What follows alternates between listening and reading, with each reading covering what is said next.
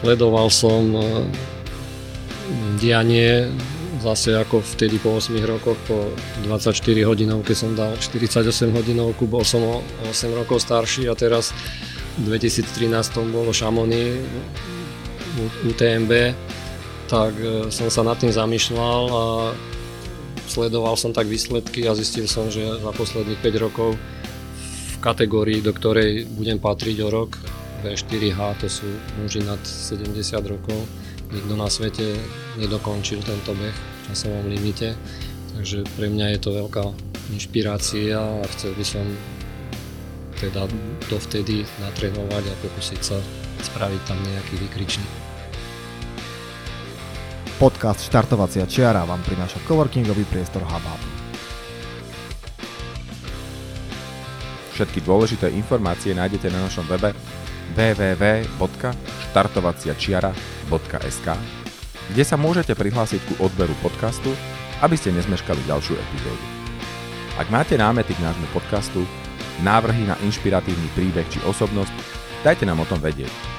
Vaše maily môžete posielať na adresu podcast zavináč štartovaciačiara.sk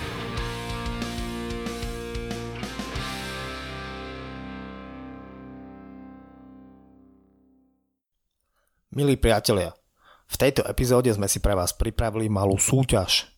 Ako ste si asi všimli, na jar sme vynovili svoje logo a teraz na jeseň sme ho umiestnili na pár šiltoviek. Pravidlá súťaže sú jednoduché. Počúvajte pozorne túto epizódu a do 7. oktobra 2020 nám odpovedzte na otázku, ktorú nájdete na adrese www.štartovaciačara.sk lomeno súťaž. Cenou je šiltovka s logom nášho podcastu vo farbe podľa vášho výberu. Čiže ešte raz, počúvajte pozorne epizódu so Štefanom Karakom, počúvajte otázky a odpovede, ktoré v nej padnú a následne zodpovedzte na otázku, ktorú nájdete na www.štartovaciačiara.sk lomeno súťaž. Samozrejme adresa je bez diakritiky. Termín na odpovede je 7.10.2020. Výhercu oznámime na našej facebookovej stránke. Príjemné počúvanie. Vítame vás pri ďalšej epizóde nášho podcastu Štartovacia čiara. Našim dnešným hostom je človek, ktorý sa behu začal venovať až vo veku 55 rokov, ale napriek tomu dokázal zvládnuť veci, ktoré rozhodne e, by si vážil ktokoľvek, kto by začal behať aj v oveľa mladšom veku. Je to účasť na niekoľkých svetových ultratrailových podujatiach, ku ktorým sa samozrejme dostaneme. Je to držiteľstvo niekoľkých rekordov, ktoré sú spojené s behom a sú zapísané v Guinnessovej knihe rekordov a množstva iných zaujímavých vecí, ktorými sa dnes budeme venovať. A dnešným hostom je Štefan Karak, ktorého teda dnes vítame. Vítaj medzi nami. Pozdravujem všetkých. Ahoj. No začneme, začneme našu Pozerám teraz, akorát som si pozrel na náš web, že vlastne koľkú epizódu, takže 33. takéto krásne číslo. A, tak ako a, obvykle s našimi hostiami, aby ste mali predstavu, že a, kto je Štefan Karak a ako sa dostal k tomu všetkému, čo dosiahol. O tom si samozrejme tiež porozprávame. A, tak e, začneme pekne po poriadku.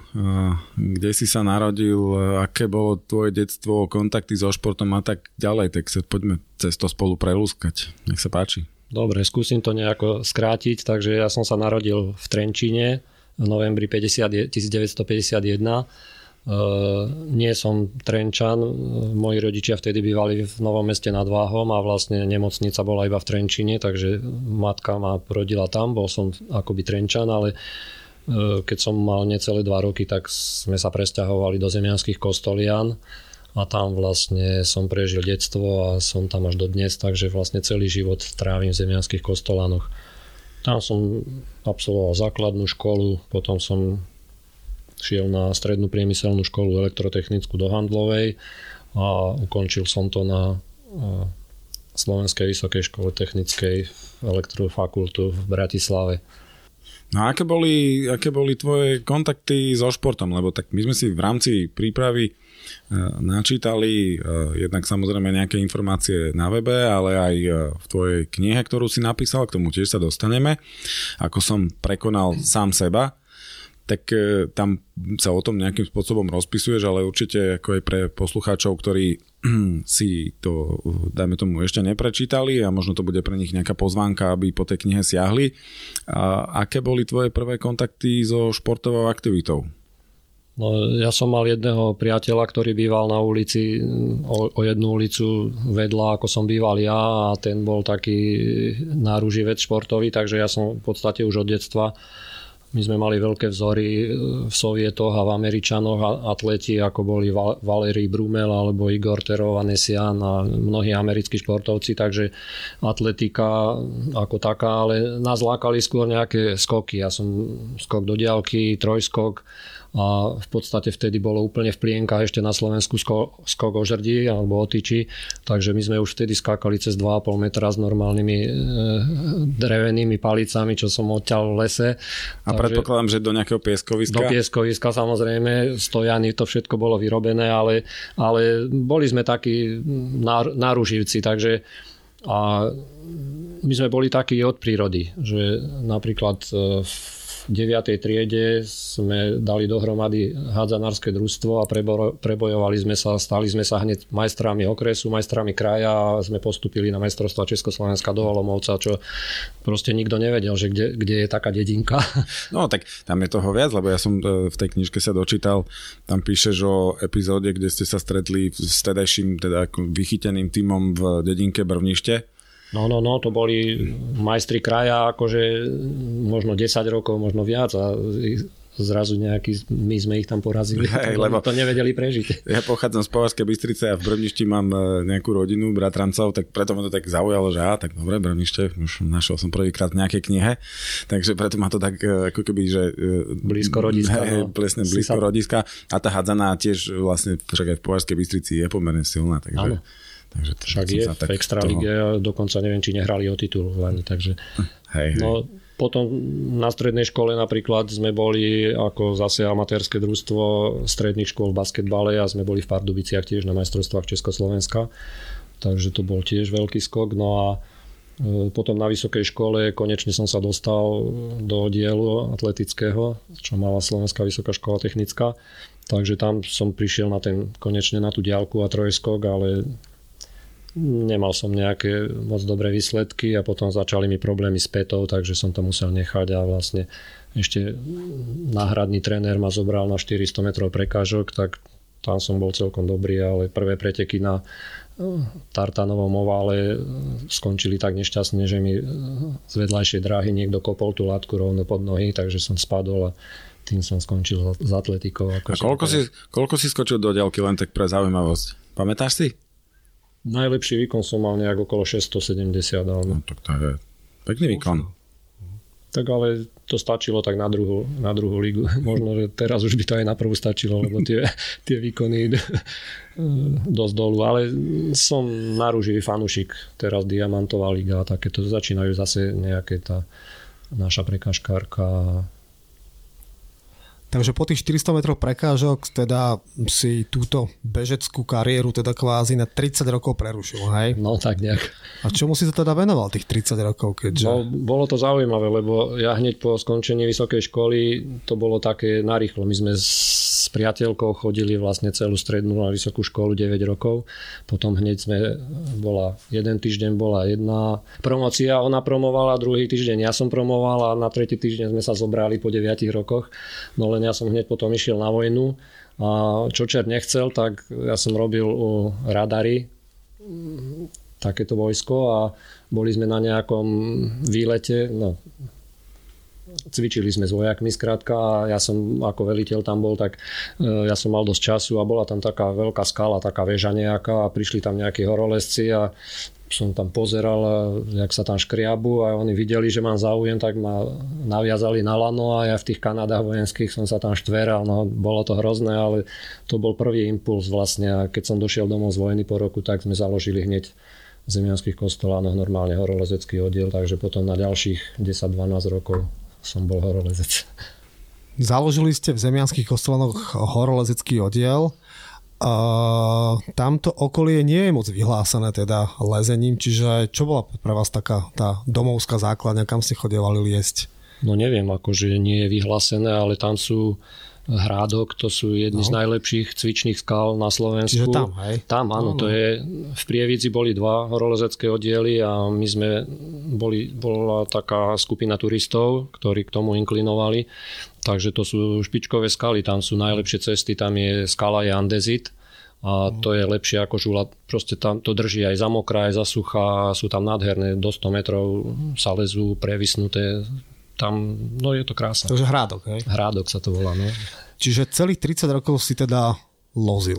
Nie, ja som lozil len asi odhadujem to nejakých 12 rokov, potom prišiel 89. rok a všetci no, horolezci to sú výškové práce a tak, takže každý si založil nejakú firmu, oddiel sa rozpadol, už nebolo s kým liesť, takže prišlo také hluché obdobie, v podstate mne zostal čas len na na chodenie niekde do Tatier a s preukazom horolesa som mal prístup teda aj na miesta, kde je ostatní mimochodníkov a tak, takže som si zažil také nejaké turistiky, ale, ale to už bol taký biedný šport. A v podstate som bol v takej situácii, že deti už boli väčšie, už boli, ma nejak moc nepotrebovali, boli na vysokých školách tiež, takže to už, prišiel som do takého nejakého mŕtvého bodu.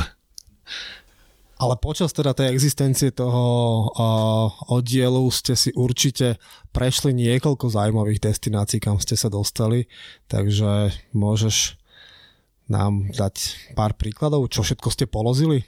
Písal si v knihe, že v Himalajach ste neboli? V Himalajach nie, no ja som nikdy nenad to, čo si ja najviac vážim a to bolo vždy na prvom mieste u mňa, to bolo rodina. To sme si aj s manželkou vysnívali, že to bude rodina, ktorá bude plne funkčná, rovnoprávne vzťahy, práva a povinnosti, jednoducho e, milujúci a navzájom sa rešpektujúci členovia.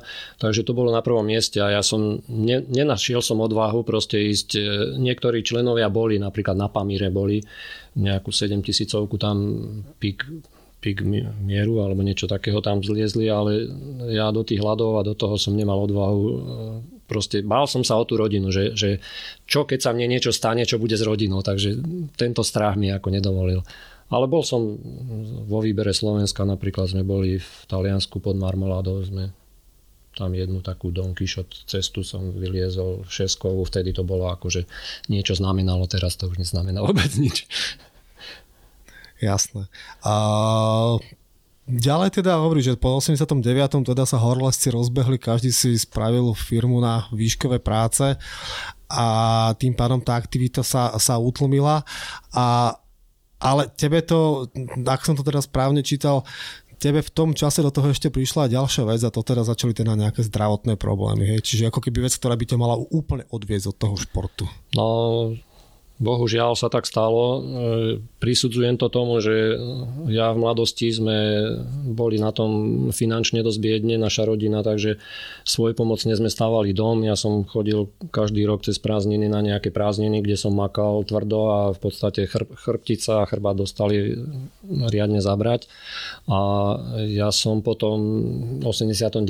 ja som to vlastne zanedbal. Ja som prestal športovať, nejaká tá turistika to bolo málo, takže začali sa prejavovať tie bolesti bolesti chrbtice a ja som v podstate minimálne raz do mesiaca musel absolvovať nejakú mezokainovú injekciu, lebo som bol vykrivený a, a končilo to už tak, že, že jednoducho mal som problémy aj v zamestnaní, tým, že som vymeškával častejšie a, a lekári sa rozhodli, že to takto nemôže ísť, že proste šport úplne, aby som zabudol, žiadne lyžovanie, žiadne behanie, žiadny bicykel, nič a že no len pre mňa to bola predčasná smrť. Proste ja bez športu nemôžem. Takže bol som na kryžovatke a vlastne som sa rozhodoval. No a trošku... To si mal okolo 40 hej? To, to bolo už v tom, v tom 50 Á, OK. No. A teda doktori ti hovorili, že máš skončiť so všetkým. So všetkým, no a hovorím, že to bolo pre mňa nepriateľné. Takže ja tvrdohlavý som začal rozmýšľať, no a vlastne prišiel som na to, čo je úplne prirodzené, že chrbát je, teda chrbtica je len vlastne nosič nejakých nervov a že chrbtica nedrží telo, ale telo držia chrbtové svaly. No a ja som zistil vlastne, že tie chrbtové svaly mám zanedbané a niekde som sa dočítal, že paličky tomu pomáhajú. Vtedy ten Nordic Walking, to, to, to slovo ešte vôbec neexistovalo. Paličky bolo ťažko zohnať, ale rodina mi ich zohnala. No a ja som vlastne ten najbližší kopec, ktorý u nás je, do kopca sa to najlepšie posilňuje, takže ja som začal na ten vtáčnik, ktorý mám kúsok od domu. Je to pekný kopec, má to 6 km a 900 metrov prevýšenie, takže tam človek dostane zabrať, takže ja som Začal tam chodiť pravidelne najprv raz za deň, potom aj dvakrát za deň a niekedy v tých lepších rokoch už potom aj trikrát za deň. A ja som sa vlastne, tie chrbtové svaly som tak posilnil, že som zdravý doteraz. Ja vlastne môžem robiť všetky práce, ktoré som nemohol, dvíhať ťažké veci, rilovať záhradu a takéto veci, ktoré, ktoré no, lekári proste sa čudovali, ale jednoducho bola to správna cesta. A vrele doporučujem každému, kto má nejaké problémy s chrbticou, tak zobrať paličky a tvrdo makať. A bola to tá motivácia e, pochádzajúca z toho, že sa ti tak zlepšil ten zdravotný stav, že ti to teda pomohlo, že si absolvoval viac a viac tých e, výstupov, lebo jeden by si povedal, no dobré, no tak akože teda, to je teda zábava trikrát, alebo potom však dostaneme sa ďalej, neviem koľkokrát, proste výjsť za deň alebo za 48 hodín na ten vtáčnik. Takže či tá motivácia bola len v tom, že pomáha mi to, robím to a keď aj dajme tomu mi na tej túre čokoľvek príde ťažšie, tak to nejakým spôsobom prekonám, alebo v tom bol ako keby trošku pripojený aj ten športový duch a možno nejaká ambícia si niečo dokázať alebo proste zlepšovať sa, posúvať tie limity. Čom, v čom to je? No v začiatkoch to bolo vyloženie len ten jeden bod. Byť zdravý. To, to, nič iné som nemal pred očami, len proste urobiť niečo preto, aby som znovu bol plnohodnotný človek, čo som pokladal za najdôležitejšie a to sa splnilo. No a potom z toho vlastne vyplynulo to, že po troch rokoch e, takéhoto trénovania ja som bol zdravý a plný kondič. Mal som perfektnú kondičku a nevedel som čo s tým. Raz som stretol, to bola náhoda, stretol som jedného maratonca, ktorý tiež e, išiel hore na vtačník, akože len turisticky a ja som už biehal dolu a on hovorí, že Števo, však ty máš takú kondičku, že ty by si mohol behať maratóny. No ja som sa smial, že ja maratóny, čo si sa zbláznil, ja som v živote maratón nebežal a ani na cestu by som moc nechcel ísť, ja som rád v horách. No ale potom som začal nad tým rozmýšľať a našiel som taký pretek. E, Slovenský pohár v behu do vrchu sa to volá. A to je tak ako formula, alebo čo je niekoľko kvôl, zhruba 15 kvôl po celom Slovensku a to sú krátke behy od 6 do 10 km a do prudkého kopca.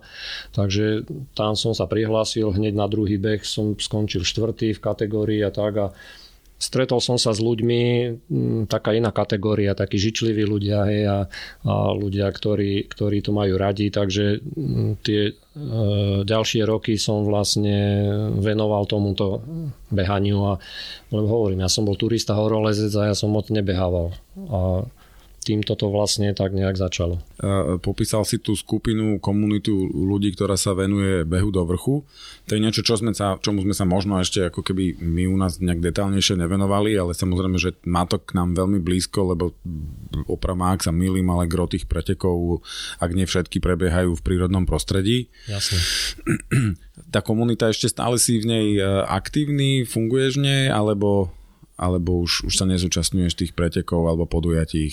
Už nie. E, zúčastňoval som sa a ešte keď mi to vlastne kondícia dovolila a mal som no, vlastne na to, tak e, bol som na šiestich majstrovstvách sveta e, v tomto, v behu do vrchu. A v podstate ďalšie tri mi ušli len za to, že som už behal ultra trail, takže sa kolidovali termíny, takže mohol som ešte na ďalších troch byť.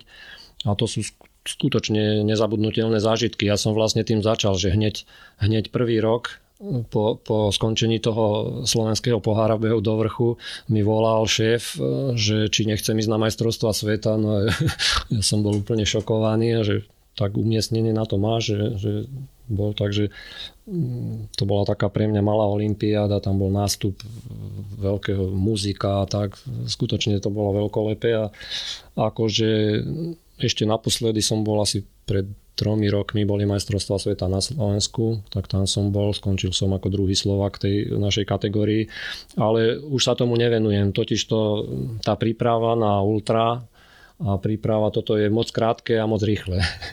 takže vyžaduje to úplne inú prípravu. Takže postupne som tým, že som začal behať ultra, tak tá príprava je úplne iná a teda už sa tomu nevenujem.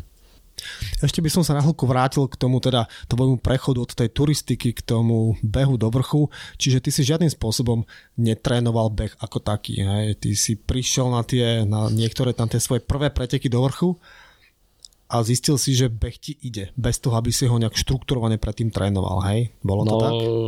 Ja som to začal len objavovať. Ja aj vlastne ešte predtým, keď bol tento prvý môj beh e, do vrchu, tak som absolvoval na vtačníku, tú kondíciu som chcel dokázať, takže som tam dal 24 hodinovku to bolo za 24 hodín, som vystúpil 10 krát na vtačník, ale ja som si zvolil vlastné podmienky, že nesmiem bežať. ja som aj hore len šlapal, aj dolu som len šlapal. A ten beh stále som tak nejako mm, zanedbával, alebo odmietal som ho. Až, až potom vlastne, keď som tieto behy do vrchu začal, tak e, tam som zistil, že fakt, že však ten beh je ako, že tiež ma naplňuje, že, že dáva mi hodne. A... No ale teda je asi veľký rozdiel medzi kráčaním do vrchu, keď si zakážeš bežať a zrazu ideš na preteky, kde musíš bežať do vrchu čo najrychlejšie. Hej. Takže bolo to naozaj také bezproblémové, alebo si zrazu zistil, že to je trošku iná liga, ísť čo najrychlejšie do vrchu. No je to úplne iná liga. Skutočne, že však rozdiel pozná každý. Keď kráčam, tak obidve nohy sú na zemi a v podstate nemusím lietať vo vzduchu, kdežto keď bežíš a ešte do vrchu, tak vlastne vždy je jedna noha v lufte a ty vlastne aj, aj lietáš akoby. Takže jednak je úplne ináč zaťažované to svalstvo a tá tá výkonnosť musí byť podstatne, podstatne vyššia, aby si zvládal aj beh. No a nebolo to bezproblémové, ja som vlastne, hovorím, ja som bol absolútny amatér, ja som sa s nikým neradil, nečítal som žiadne knihy o behu, myslel som si, že tak ako, ako behám, tak je to správne. Hneď prvé tieto prišli, že, že vlastne o rok e, kamarát ma nahovoril z Liptovského Mikuláša, že je beha sa taký, to bol druhý ročník vlastne alpský pohár a to sú 4 horské maratóny, 3, e, 3 horské maratóny a vlastne sa potom sčítavajú výsledky z tých maratónov a ja keď som ten prvý bežal, ja som nebežal normálny maratón a zrazu horský, takže ja som bol v hrozných krčoch a, a, a proste to, to boli veľké bolesti a ťažko som to znášal, ale tým som vlastne napredoval. Už na ďalší z tých dvoch pretekoch, ten sa bežal v Cermate, už som bol lepšie pripravený, už krče neprišli, už som sa aj niekde dočítal, že keď si dávaš sol, tak proste zamedzíš krčom a to držím doteraz, každému to doporučujem. Je to úplne najlacnejší spôsob, ako sa zbaviť krčov a vlastne ten tretí pretek e, som už išiel úplne v pohode, tretí maratón a keď som sa dozvedel výsledky, že v mojej kategórii som zo všetkých tých, ja neviem, niekoľko tisíc bežcov skončil na štvrtom mieste, tak e, som bol úplne ako nadšený z toho. Čiže ty si bez toho, aby si bežal predtým cestný maratón, tak si sa vybral na tri alpské maratóny, teda ktoré majú nejaké prevýšenie a končí to teda Jungfrau maratónom vo Švajčiarsku, hej? hej. S tým, že pri druhom maratóne si zistil, že je dobré mať so sebou sol, aby si nemal krče, hej? Čiže pocitovo, hej? Áno, áno. Pocitovo si do toho išiel, je z toho vidieť. Ale evidentne uh, napriek tomu, že si išiel do toho takto pocitovo, tak sa ti, sa ti darilo. Je to, myslíš, že je to v tom, že tie roky toho horolezenia, to telo proste dostali do stavu, že napriek ako keby absencii nejakého štrukturovaného tréningu si dokázal ten nápor zvládnuť, alebo Neviem, máš talent Neviem v tomto odpovedať. Od Boha? Uh, nie, talent od prírody nemám určite. Ja som bol vždy medzi poslednými, keď boli nejaké športovania. Akurát to som tu nespomenul, že som bol ma nominovali, ja som nikdy neskakal do výšky a išiel som na majstrovstva okresu a zrazu som, prišli sa ma opýtať, že akú výšku si dám na ďalšiu nasledujúcu, lebo už som bol posledný. A ako talent určite nie. Skôr by som povedal, že som taký, taký, taká húžva, alebo tak nejak, že, že bojujem sám so sebou a, a vždy si kladiem nejaké vyššie ciele a cez toto nejak som sa ako prehryzal. A posledná malá odbočka k tomuto teda času tvojho behania, alebo teda k tomuto obdobiu. Dnes všetci riešia, aké budú mať tenisky, s akým dropom, aké budú mať kompresné ponožky a ja neviem čo všetko. Ty si to vôbec riešil v tom čase? Či v čom si vôbec išiel vybavený na, na tri alpské maratóny? Normálne tenisky, žiadne nejaké extrémne vybavenie, normálne trenírky a tričko a to bolo všetko až na to, že som vedel, že tam nejaká občerstvovačka bude, že nejakú vodu dostaneme, alebo neriešil som ani gely, ani nič takého vtedy. A hovorím skutočne normálne tenisky, ktorých sa mi potom šmíkalo, keď bolo blato alebo tak, ale jednoducho som to tak nejak zvládal. A e, tomu neprikladám dôležitosť ani teraz, že v podstate tá, tá vybavenosť e, tých drahých tenisiek e, vo veľa knihách aj zahraničných e, sa dá k tomu dočítať, že jednoducho, že to sú len reklamné triky a v podstate treba mať správny štýl behania a potom na teniskách nezáleží. Môj, ako charakterizovať tenisky pre mňa, ktoré sú, tak aby neboli ťažké, aby boli vpredu, bolo dosť miesta pre prsty, aby prsty proste som mohol mať od seba a aby plnili tú funkciu tlmenia, dopadať na stred na celú nohu, aby tá klemba vlastne pracovala a potom nepotrebuje žiadne tlmenie, žiadne drahé tenisky. Viem si ich správne zašnorovať a, a to je všetko, čo od tenisiek očakávam. A tu sme sa trošku dotkli toho a bavili sme sa o tom predtým, než sme stlačili červený gombík nahrávania, že teda ten štýl behu a bavili sme sa o či runningu, tak predpokladám, že popisuješ vlastne princípy, ktoré sú vlastné tomu prístupu. No, ja som o tom nevedel, až vlastne hm, hovorím, že keď som sa dostal k nejak, konečne k nejakým knihám a, a že beh, že to je aj trošku umenie, že treba to vedieť, keď chceš hm, ako uspieť v niektorom z tých behov a natrafil som náhodou na túto knihu Či running. No ono je to, jedno je to či, a to je z nejakého tam východ, východoazijského, hej, že nejaké tajomné sily a proste niečo takého, tak na to ja veľmi neverím, takže to som nebral, nebral nejak vážne, ale ja som technik, takže pre mňa bola zaujímavá tá technika behu a, a tá je skutočne oslobodzujúca, by som povedal a vychádza vyloženie z prírody, že, že stojíš a, a najväčšia sila, ktorá na teba pôsobí, je zemská príťažlivosť, gravitácia a vlastne mo, máš dve možnosti. Buď s ňou bojuješ, alebo ju berieš ako za, za spolu. Hej, ktorý, niekoho, kto ti pomáha. A to je to práve ten čiraning dáva. Jednoducho ty sa nakloníš a, a tá gravitácia ťa ťahá dopredu a ty vlastne sa neodrážaš, ne, nepre, ne, tú silu ne, neprekonávaš, ale vlastne necháš sa padať a len potiahneš nohu za sebou a dáš ju do ťažiska a padáš ďalej a, a ďalšiu nohu a tak. Takže ty, ty vlastne ušetríš, počítam minimálne 30% energie, aby si nebojoval s gravitáciou, ale aby, si, aby ťa ona ťahala. A to môžeš robiť aj do kopca, aj po rovine, aj dolu kopcom. Je to proste štýl, ktorý možno trvá nejaký čas, kým sa ho naučíš, ale potom je to skutočne, že je to paráda. No.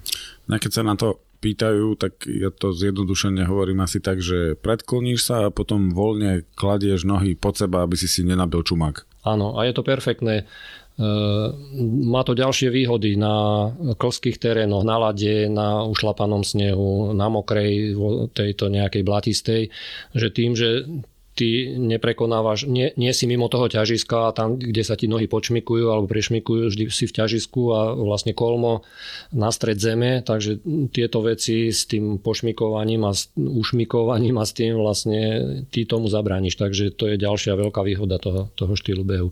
A netrpia achilovky, netrpia lítka, tí, čo majú silné lítka, tí si to môžu dovoliť, bojovať aj s gravitáciou, ale mm, moje lítka ako postupne zoslabujú, prešli iné, iné svalové partie, on aj e, ten autor toho, toho štýlu alebo tej knihy, kde to popisuje, hovorí, že aj do, do kopca, že nehajte nohy oddychovať, že nech pracuje horná časť tela, tak ja som zistil, že tu na kde sa stehna napájajú na chrbát, na brucho, že mi zosilnili tie svaly a vlastne t- tieto prenášajú, takže ja vlastne tie lítka nepotrebujem také silné a, a dokážem potom behať, bežať oveľa dlhšie a ďalej, keď e, ušetrím tú energiu. A keď sme pri tom e, štýle behu, a vrátim sa možno, že späť k tomu, ako si začal s chôdzou, ako nejakou terapiou, respektíve e, návratom k normálnemu životu, ako si povedal, mali sme tu... paličkami. Tak, mali sme tu Maja Priatku, ktorý je,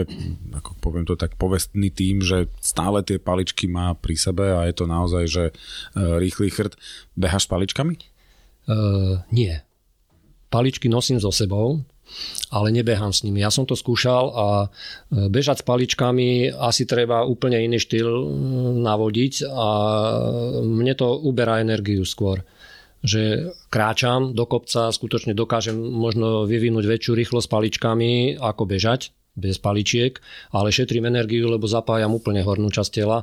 Takže takto e, do kopca určite ich mám so sebou. Na každý ultra pretek mám paličky a veľmi mi pomáhajú. Naučil som sa perfektne zbiehať z kopca, tam už paličky nepotrebujem, ale zase keď je šmiklavý alebo riskantný nejaký terén, tak tá podpora, e, čo ja viem, No, po Európe boli strašné behy, kde bolo ohromné bahno a tam proste ľudia padali aj teraz na malofatránskej stovke napríklad bol taký terén, že ja neviem, ako to tí ľudia prešli, ale tí boli stále na zadku na tom a mne tie paličky veľmi pomohli. Sice som v takom teréne stratil čas, ale, ale bezpečne som to prešiel, takže paličky určite odporúčam. Toto ale všetko predpokladám si ešte nemal takto nacvičené v tom čase, v tom roku 2000, povedzme 7-8, keď si v princípe teda, teda zači, začínal. Keď sa trošku posunieme, možno Ty si teda prvý cestný maratón bežal až potom, ako si odbehol tento alpský pohár. Môže, môže byť. Čiže vtedy ešte žiaden cheerunning, hej, vtedy stále nie, akože nie. pocitovo, hej. No a uh, ako, má, máš nejakým spôsobom zapamätané, aké boli teda tie tvoje pocity pri tom prvom mestskom maratóne? Pretože s tým súvisí potom aj taká bočná otázka moja. V tom 2008, ak to chápem správne, tak si prvýkrát išiel na takýto veľký horský maratón do zahraničia. Tá atmosféra asi bola niečo iné, než čím sa človek stretne na slovenských pretekoch, pretekoch do vrchu a potom zrazu veľký mestský maratón. Boli to nejaké veci, ktoré na teba nejako vplývali, že iní ľudia iný svet, veľký. No k tomu, k tomu svetovému som sa dostal tak náhodou. E, poviem ešte o tom ČSOB. E, vtedy sme vlastne dobehli tak nejako s priateľom, s Lubom Okruhlicom. Zhruba on prišiel len nejaké 3 minúty po mne alebo tak, ale to bol hrozný zážitok pre mňa, pretože ja som predpokladal, že každých 5 kilometrov bude nejaká občestovacia stanica že tam nejaký, niečo zjem, čo, nejaké kalórie do seba dostanem a v podstate na celom tom okruhu, to boli vtedy dva okruhy, bežalo sa cez Petržalku a tam nebolo nič, len voda. Takže ja som nakoniec sa zhoršilo počasie, začalo pršať a zozimilo sa, ja som bol chatrne oblečený, bez energie, takže ja keď som prišiel do cieľa, ja som neudržal ani, klepal sa mi ruky, neudržal som ani šialku s čajom. A to bol hrozný teda mm, pre mňa pocit. No a ten druhý vlastne vo Frankfurte, tam žila moja dcera a oni ma, sme sa dohodli, že ich prídeme pozrieť a oni ma náhodou prihlasili. Takže to bolo úplne iná liga, že skutočne tam bolo nejakých 12 tisíc alebo koľko e, bežcov keď sme štartovali, tak e, ja som našťastie už poznal z rozprávania, tak ja som preliezol cez bariéru a asi v prvých 100 metroch som sa zaradil, takže bol som v, te, v tom začiatku. A bolo pre mňa úplne nepochopiteľné, že sme prebehli vyše 4 km, vracali sme sa tou istou ulicou, ale jednosmerkou a ešte nie, niektorí vôbec ani neodštartovali, takže to bolo pre mňa také veľkolepé. Nedopadol ten maratón tiež pre mňa nejako dobre, tam som mal vtedy problémy nejaké s bedrovým kolbom, alebo proste nejak ledva do 4 hodín som to zabehol, ale ako bolo to veľkolepé skutočne. Aj tí ľudia okolo trate a tak, že bol to pre mňa zážitok. Tak zase ledva do 4 hodín si nemyslím, že je až taký zlý čas na to, že to bol tvoj druhý druhý. tretí cestný maratón, to si myslím, že je veľmi, veľmi akceptovateľné.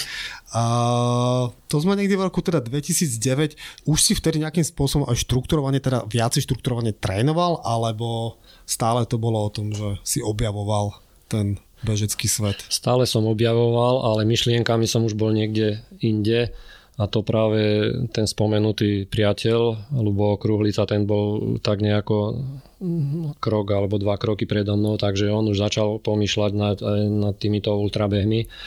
No a viem, že on prvý, on bežal nejaký, v Davose sa bežal nejaký beh, to má nejak 80 km a to bol vlastne môj prvý ultrabeh. Takže ja som sa dozvedel že existujú aj teda takéto ultrabehy a samozrejme e, ja to aj v knihe porovnávam, že človek je taký, keď vidí na strome jablko alebo jablka, tak chce to naj, najkrajšie na tom najvyššom konári.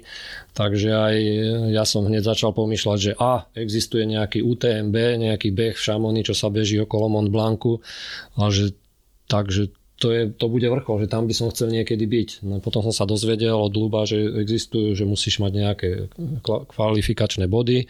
No a vtedy som si nevedel predstaviť, že by som viac ako jeden beh ultra zabehol, tak som dva roky som si rozplánoval, že 2009 som bol v tom Davose a potom v 2010 druhý, druhý takýto beh v Rupoldingu som bežal, a, aby som mal body a už v 2011 už som sa potom hlásil na to UTMB, takže tiež to bol taký, taký dosť rýchly eh, priebeh to malo.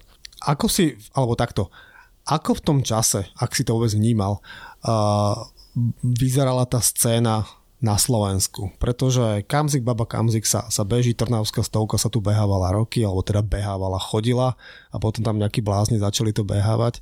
Takže ty si na svoj prvý ultra teda išiel do zahraničia na Pine do Davosu teda, hej? No. A na Slovensku si sa teda ne, nepozeral, či existuje už v tom čase nejaká ultrascéna, ultrabehy a tak ďalej. Nepozeral som sa, ani som o tom nemal informácie a myslím, že ani neboli v podstate ja som sa to dozvedel od e, Igora Bučeka, poriadal nejaké horské maratóny na starých horách, staré hory Donovali. Aj tam som sa stretol e, s Jožom Reichelom, ktorý volá, kedy bežal, myslím, že na Olympiádu do Moskvy, nejakých 3000 km za mesiac absolvoval, takže tam to boli také prvé, prvé e, stretnutia vlastne s informáciami o tom, že tie behy existujú a vlastne Igor Buček bol pr- prvý asi Slovák, ktorý, ktorý bol taký priekopník, ktorý to UTMB absolvoval a čo mám informácie, tak v jednom ročníku bol dokonca desiatý v tej kategórii na 40 rokov. No ja som chcel byť, vtedy bola, bolo to u nás skutočne v plienkach, vedelo o tom pár ľudí, takže na Slovensku skoro žiadne informácie. Len od týchto ľudí, ktorí konkrétne už niekde boli alebo niečo sa dozvedeli. Takže to boli, to boli také informácie. No ja som vlastne keď som tie dva behy 2009 a ten Chimka Versto v Rupoldingu zabehol, tak ja už som mal vlastne nazbierané body a ja ako čerstvý 60 v tej kategórii V3H som e, sa prihlásil na, na to UTMB. Než sa k nemu ale dostaneme, uh, podľa mňa každý si pamätá svoje prvé ultra, pretože je to úplne niečo iné, než môže mať za sebou koľkokoľvek cestných maratónov, ale predsa len už na tých 50 km je to trošku iné. Pamätáš si, alebo aj pamätáš si na, na tie tvoje pocity v tom Davose, keď bežíš 60 km, čo je dĺžka, ktorú teda to telo ešte v živote nezabehlo a napriek tomu máš ešte stále cca viac ako polmaratón dokonca. Pamätáš si, ako si sa vôbec pozeral na to celé, že čo to tu robím a tak ďalej? Ja tým, že som nemal skúsenosti, sa, tak som tento beh veľmi podcenil. Ja som bol plánoval, že to pôjdem aj s paličkami, lebo tam sa dvakrát dostávaš do výšky nad 2600 metrov. bol som aj dosť biedne oblečený a mal som prvé problémy, som mal zle zašnorované, takže mi nedokrvovalo kotníky, takže musel som toto prerábať a niekde na 40. kilometri bola veľká občerstvovačka, kde sme si poslali batohy, no a ja som tam mal všetko oblečenie a v podstate mohol som to urobiť, e, ale podcenil som to a išiel som ďalej v trenírkach ďalšia vec, čo som chcel ešte na začiatku, že vlastne ja som si paličky nezobral, pretože e, bol zať aj s mojou dcerou, tí sa prihlásili na Nordic Walking, tam bol 21 km, takže oni si zabudli paličky, tak ja som im veľkodušne podaroval a potom som to veľmi olutoval, lebo do tých výšok na 2600 sme išli a jednak tam bola zima, tam bolo okolo nuly, fúkal vietor, po snehu sme šli a mm, mal som také, také proste bol som prechla, prechladený, až, až zle mi bolo od toho a bolo to veľmi ťažké. A potom už keď sme zbiehali posledných 10 kilometrov akože dolu, tak e, takou veľkou dolinou a myslel som, že idem do cieľa a už som počul na štadióne ako hra hudba a tak a bol som úplne, že konečne tam dobehnem a teraz zrazu nás odklonili a hore do takého kopca ďalších asi 250 metrov sme museli absolvovať, tak som bol úplne v koncu a, a to bola možno prvá taká kritická chvíľa, ktorú som zažil, ale našťastie som ju prekonal a do štadióna, na štadión som teda dobehol v pohode. Takže prvý ultra bol ťažký, ale teda evidentne, evidentne ťa neodradil. Uh, potom si teda nazbieral body na UTMB a v roku 2011 si sa vybral na, na UTMB na veľký 170 km UTMB. Hej. No a ako to teda dopadlo, dopadlo tam? A vieme teda samozrejme z tvojej knihy, ako to tam dopadlo. Prvá kapitola tvojej knihy sa začína tým, a ako dopadla tvoja prvá účasť na UTMB. A myslím z toho, ak si to napísala, tak to bola pre teba asi veľmi veľká skúsenosť. Takže skús nám povedať, čo sa stalo a prečo a čo si si z toho odniesol. No celé to bolo také, bol som plný nadšenia, ja sa vždy pripravujem, takže ja som vedel naspamiť všetky občerstvovačky, ako sa volajú, na ktorom sú kilometry, kde sú aké prevýšenia. Ako technik proste tieto veci musím mať vždy v maličku a v hlave a bol som na to dostatočne pripravený. E, celé sa to zvrtlo, že deň vlastne, v ktorý sa malo štartovať, tak bolo nádherné počasie, v Šamoni bolo 30 stupňov, chodili sme v tenis, teda v šlapkách, v, tren, v trenírkach, v tričku a zrazu po obede sa počasie úplne zlomilo, bolo o 15 stupňov chladnejšie, pršalo, fúkal vietor, takže odložili štart, namiesto o 6. či o koľkej po obede bol až e, o pol 12. pred polnocou nejako, takže to bola veľká zmena a vlastne aj ten čas, aj tá teplota, ja mám síce radšej akože studenšie počasie, No ale odštartovali sme, bolo to vo veľkom nadšení. Prvé kopce bez problémov, ja si urobím vždy takú tabulku, že na ktorej občerstvovačke, kde sa kedy budem vyskytovať, takže všetko mi sedelo, aj napriek tomu bahnu, tam sme tiež mm, boli, väčšina bola na zadku, prvý kopec, Delevret, čo sme absolvovali a, a paličky mi tam veľmi pomohli. A potom bolo také strašné v noci, strašné zmeny počasia, že zrazu bola čistá obloha, milión hviezd a do toho hneď snehová búrka. Takže ten, ten začiatok až do rána bol, bol taký divný, no ale začal som mať problémy s pravým kolenom a ten, toho som sa už nezbavil a v podstate na 96. kilometri už dolu, jak sme zbiehali na občerstvovaciu stanicu na kontrolnú, tak tam som už musel cúvať, ako už sa to proste nedalo a keď som zistil, že mám do cieľa ešte 70, viac ako 70 km, tak v tom, v tom stave, ktorý bol, to bol môj vlastne prvý pretek, ktorý som vzdal a dlho, dlho jeden z tých, ktoré som vzdal, ale bohužiaľ nedalo sa tomu zabraniť. Takže môžeme to uzavrieť asi tým, že toto je proste objektívny dôvod, prečo niekto dá DNF, že nie je to o psychike, nie je to o zlom počasí, toto bolo ako reálne zranenie kolena, ktoré proste ťa zastavilo zastavilo ďalej. Hej. No, ja som to veľmi lutoval, určite by som to nebol zdal, to nie je môj štýl, ako ja idem až, až za hranu, by som povedal, že do posledných síl. Ja som v podstate fyzicky bol na tom veľmi dobre, ja som do kopca som šlapal perfektne, ale nešlo to zbiehať dolu a e, mohol som byť vlastne potom Igorovi Bučkovi som, Bučekovi som mohol byť vlastne druhý slova, ktorý, ktorý ten, UTMB dokončil. No bohužiaľ. Čo si si z toho možno zobral do ďalších e, tréningov, respektíve aj inej ďalšej nejakej prípravy, lebo na to UTMB si sa potom vrátil. A čo ti to dalo, aj ten neúspech a tak ďalej? Zmenil si niečo, doplnil? Ja si myslím, že bol som na dobrej ceste, že aj síce to pocitové trénovanie bolo nejaké, ale, ale zhruba som vedel, že čo mám asi trénovať, ale hlavne mi to dalo sebavedomie, že vlastne bol som už na 96.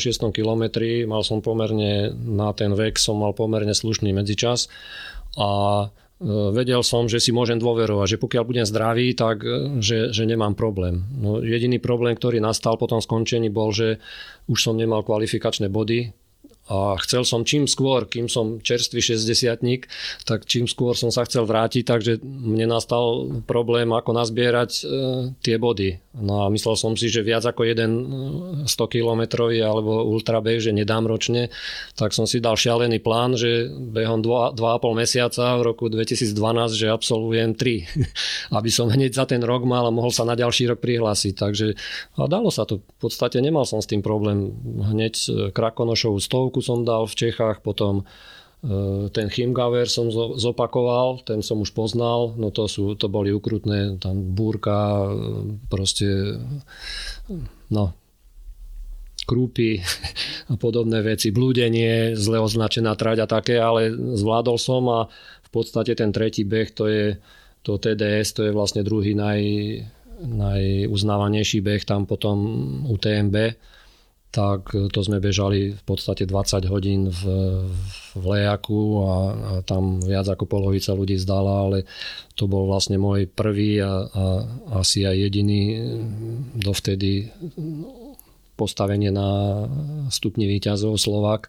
Tam som skončil vtedy v mojej kategórii na 60 rokov ako druhý a vyhral Japonec, takže ja som bol vlastne najlepší Európan a to bolo teda skutočne, to mi dalo sebavedomie, že, že na, ten, na, na ďalší rok, ak ma vylosujú a uh, Miloš hovoril, že ja som mal vlastne šťastný, že, kde som sa prihlásil, že vždy ma vylosovali. Takže... No hovoril, ja som ti to závidel. že... tak, takže bol som šťastný, že vlastne mám tie body a že môžem na ďalší rok 2013 sa môžem na to UTMB vrátiť. Tu by som sa pri jednej veci zastavil. A ty si za 2,5 mesiaca si dal Krakonošovú stovku, dal si stovku na Chimgaveri, teda v Nemecku a potom TDS. Akým spôsobom u teba prebieha regenerácia alebo regeneruješ nejakým špecifickým spôsobom, pretože ja som si istý, že ktokoľvek, kto nás teraz počúva, tak sa musí pýtať, ako je možné uh, v takom veku, v akom si to bežal a vo veku, v ktorom behávaš veci, tak pravdepodobne to telo už má niečo za sebou a asi inak regeneruje, ako keď má niekto 24 rokov a urobí traťový rekord na ktorejkoľvek stovke, na ktorú sa prihlási. Čiže je to v niečom špecifické, alebo o, ako vyzerá tvoja regenerácia? No ja nemám vôbec nejakú špeciálnu regeneráciu. Ak niekto chce niečo takého počuť, tak u mňa sa stávalo, že som mal tvrdý tréning a do obeda napríklad už ako dôchodca. A potom som prišiel domov, e, naobedoval som sa, prezliekol som si montérky a išiel som niečo robiť v záhrade, takže e, ako nejaké špeciálne masáže alebo sauny alebo plávanie, ja som s vodou není, boh vie ako za dobre, takže čo sa tohto týka, žiadne nič takého extrovného, čo by si ľudia slubovali a môžem povedať, že nebol to problém, jednoducho som sa presvedčil, že kľudne za tých 2,5 mesiaca sa dá aj v tom veku to absolvovať bez nejakej újmy na zdravie alebo bez toho, že by človek potom chodil ako opitý, že, že nezvláda nič. Takže jednoducho e, ja aj po tých behoch keď je človek dobre trénovaný a, a správne to urobí, tak e, ja po dvoch, po troch dňoch som už mohol znovu ísť behať niečo. Takže není to problém a dávam tým mladým, ktorí to teraz robia, že nemusia sa toho báť. Jednoducho ten mladý organizmus je ešte oveľa odolnejší, takže kľudne po týždni už sa môžu naplno venovať tréningu a môžu o, kľudne raz za mesiac si môžu stovku dať. Není to problém, aj však títo naši najlepší mladí teraz to dokazujú skutočne svetové časy na našich pretekoch aj, aj v zahraničí a, a kľudne o, o mesiac môžu ísť ďalší. Takže ako, není to s tou regeneráciou také kritické.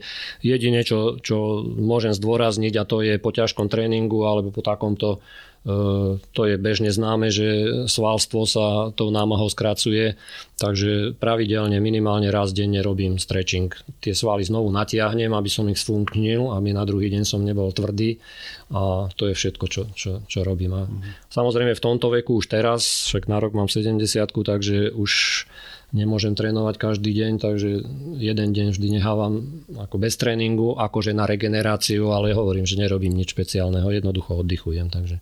Dnes je moderné byť vegánom a, a kadečím iným v rámci stravy. Máš ty nejaké špeciálne a, výživové prostriedky alebo teda spôsob stravovania? No, zmenil som to pred takmer 4 rokmi No, začal som nad tým špekulovať, e, lebo všeli, čo sa hovorí a ja som chodil vlastne tak ako všetci na sacharidoch, na cukroch, aj na občerstvovačkách väčšinou sa ide na cukry. Takže e, ja som sa niečo dozvedel od Maťa Tota, ten začal nejak experimentovať s nízkosacharidovou alebo s tukovou stravou No a začal som nad tým rozmýšľať a prišiel som na to vlastne, že tie ostatné veci, ktoré človek je, ktoré sú potrebné, vitamíny, minerály, bielkoviny a tak, tie sa dajú normálne jesť, ale e, tuky majú dvakrát toľko energie, ako majú sacharidy. A prešiel som na tukovú stravu, takže ja energiu môžeš nahradiť buď sacharidmi alebo tukmi. Takže ja som si vybral tuky a teraz väčšinou jem tukovú stravu aj pred pretekmi. Dneska už aj na našich pretekoch sú chlieb s masťou, napríklad s bravčovou, takže viem si to aj počas takéhoto behu nahradiť ten tuk. A on má tú výhodu, že v podstate sa rozklada podstatne dlhšie Takže Maťo to o tom presvedčil, že on keď e, zmenil vlastne metabolizmus premeny energie s tukou, tak e, on dokázal pri zhruba o 10 až 15 tepov nižšej frekvencii dokázal sa, sa stať majstrom sveta aj olympijským výťazom, lebo keď som pozeral priebehy tepových frekvencií je, jeho a tých, čo išli za ním, tak oni mali, on mal okolo 165 a oni mali okolo 180, takže e, tá tuková strava je nielen, nielen v tom, že vieš si zjesť menej a mať to, toľko isto energie, ako potrebuješ a druhá vec je, že pri tom tukovom metabolizme vieš vlastne využívať pri týchto ultrabehoch je to, je to perfektná vec, pretože aj keď už nemáš nič na občerstvenie, tak tukový metabolizmus zabezpečuje, že aj to, čo máš pod kožou, tak si začne brať vlastne spod kože. Kdežto tí, čo sú na cukroch, na sacharidoch, tak tí vlastne potrebujú rýchlo niečo do seba dostať, pretože to telo nie je zvyknuté si brať to spod kože. A tie zásoby glykogénu sa minú? To sa minú rýchlo, to je tak na 30 minút, 40 minút, čo je v pečení a to je všetko. Potom to musíš jedine doplniť nejakým gelom alebo nejakým rýchlým cukrom alebo tak. Keď si začal o tých, uh, o, o, tých, o tých tepoch, tak to nás zase vracia trošku k tomu, že uh, späť teda do, do tej tvojej histórie, ty si bol teda kvalifikovaný na, na UTMB na rok 2013 a v, teda v tom medzičase sa tvoj, sa tvoj tréning dostal z toho takého pocitového štádia viacej do toho štrukturovaného a vtedy si objavil tréning na základe tepov. Hej, čiže objavil si nejakú knihu, ktorá ťa ďalej viedla tvojim tréningom? No to bol môj priateľ uh, Laurence Divald, on vtedy napísal uh, takú brožúru, takú, on robil, on trénoval, uh, on bol športový lekár lyžiarov, našich reprezentantov behu na lyžiach, na Štrbskom plese pôsobil. No, tá kniha sa volá Kontrolovaný tréning a tam som sa prvýkrát dozvedel, že čo to je že v kyslíkovej oblasti, v bezkyslíkovej oblasti, čo to je kyselina mliečná a tieto veci. Takže začal som trošku odborne sa na to pozerať. E, tam sa jasne hovorí, že ako sa trénuje vytrvalosť, ako sa trénuje rýchlosť, biele svalové vlákna, červené svalové vlákna a podobné veci. Takže to bol taký prvý krok e, k, nejak, e, k odbornému pohľadu na behanie. A to mi veľmi pomohlo, pretože on mi vlastne, keď som bol u ňa na testoch, tak na štabskom plese, tak on mi povedal, že som pretrenovaný a pritom som netrenoval nejak špeciálne, ale ja som tú vytrvalostnú časť bežal pri vyšších e, tepoch. A tú, tú rýchlu, kde som mal vlastne tie červené svalové vlákna, tak som nedostatočne, nemal som až takú rýchlosť, takže ja som to potom rozdelil. A tam sa vlastne skvalitnila tá moja príprava a tým pádom som si mohol namýšľať, že som na tom lepšie. Využívaš teda tréning na základe tepov doteraz, alebo ti to stačilo na také zorientovanie sa a teraz akože uh, mnohí to tak majú, ja medzi nich určite nepatrím, že vedia odhadnúť potom na základe svojho pocitu, ak sa cítia, vedia povedať, v akej asi hladine sa nachádzajú. Takže nosíš no je... hodinky, nenosíš? Nenosím. Nenosíš.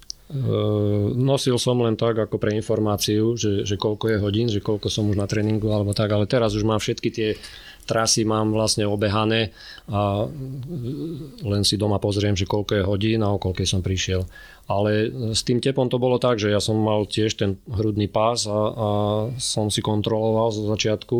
No ale potom som zistil, že e, e, medzi tepovou frekvenciou a dýchom, že je veľmi veľká závislosť a ja som vlastne zistil, že podľa toho, ako, ako dýcham, ako často, ja si to obyčajne som si to rátal na kroky, že každý každé tri kroky sa nadýchujem a každé tri vydychujem, alebo každé štyri.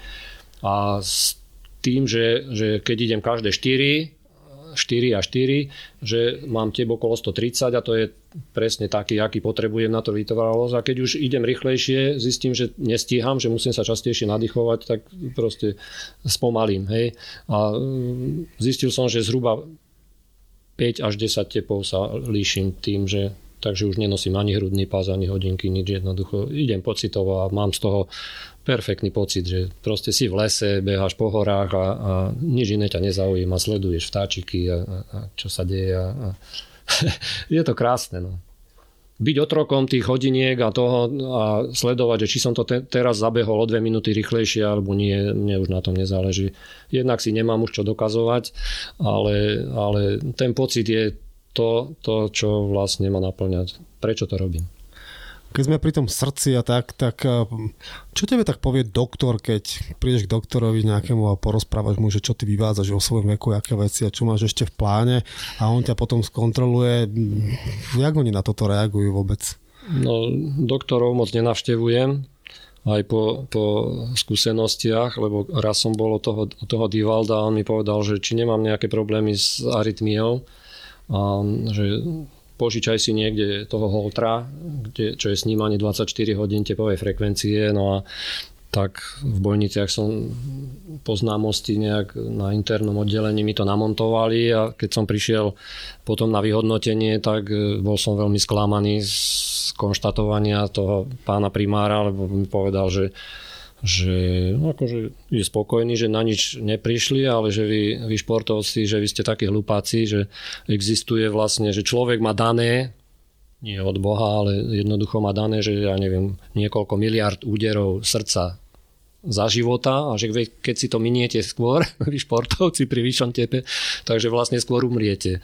No tak ja som skoro odpadol skutočne od, od toho, že ak ma liečiť nejaký takýto lekár, takže to není boh vie čo, ak má takéto názory, predsa srdce je sval a keď ho posilňuješ, tak ťa nikde nezradí a dožiješ sa vyššieho veku, takže ako s lekármi OK. No, sú a aj to, takí, že... ale sú aj odborníci. No jasné. To, to, že má, to, že máš ako športovec oveľa nižšiu tepovú frekvenciu kľudovú, to, to, nezau... to už no, je to jedno, už je jasné. OK, tak uh, Vráťme sa teda späť do roku 2013, kde ty si sa vrátil teda na UTMB, natrenovaný, poučený a tak ďalej. Ako to prebiehalo tento druhý krát, keď už si to teda úspešne dokončil, môžeme prezradiť? No, prišiel som pripravený snať minimálne tak, ako v pred dvomi rokmi.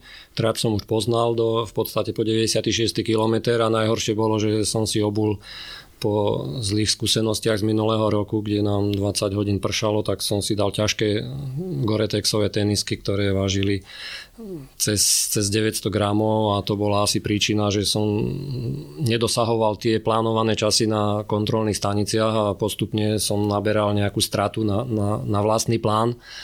Ale Bežalo sa mi fajn, v talianskej, na talianskej strane bolo príšerná horúčava, takže som sa prehrieval a e, pribudala ďalšia strata, ale nakoniec v, tom, v tej Arnue na tom 96. kilometri som bol len o hodinu neskôr ako, ako rok pred, teda dva roky predtým a v podstate myslel som, nevedel som, že ako či dobehnem, či nie. Povedal som si, že pre mňa nie je dôležitý čas, ani umiestnenie, ale dobehnúť to, keď, keď už som teda tam. No a to som vlastne splnil A tam som objavil ďalšiu vec, ktorú mm, som si nevedel, že, že niekde vo mne skrytá a to bolo, že tie, ten posledný úsek, asi posledných 15 kilometrov, tam bolo hrozné šeredné stúpanie, proste človek sa takto pozeral do hora, že kde, kde to miznutí bežci a Vlastne tam som dosiahol taký čas, že predbehol som tam vyše 200, vyše 200 pretekárov a v bolestiach a to s radosťou re, re, revúc e, dolu do Šamony som išiel a, a proste nevedel som, že kde sa to vo mne berie, že, že človek má ešte skryté rezervy a keď e, bojuje hlavou proti tým svalom, ktoré už nechcú ísť, takže dá sa to prekonať. A tam som vlastne skončil ako tretí Slovak v histórii na UTMB. 43 hodín 43 minút. Tak. Pekný, pekný čas. No mal som plánovaných 38 hodín, takže ako 5 hodín som sa opozdil, ale, ale skutočne dávam vinu asi tým teniskám, lebo keď máte 350 e, gramové tenisky a 900 gramové tak, a robíte niekoľko 10 tisíc krokov, tak každý ten krok e, zaťažujete, takže nedá sa proste ten, ten čas dosiahnuť taký.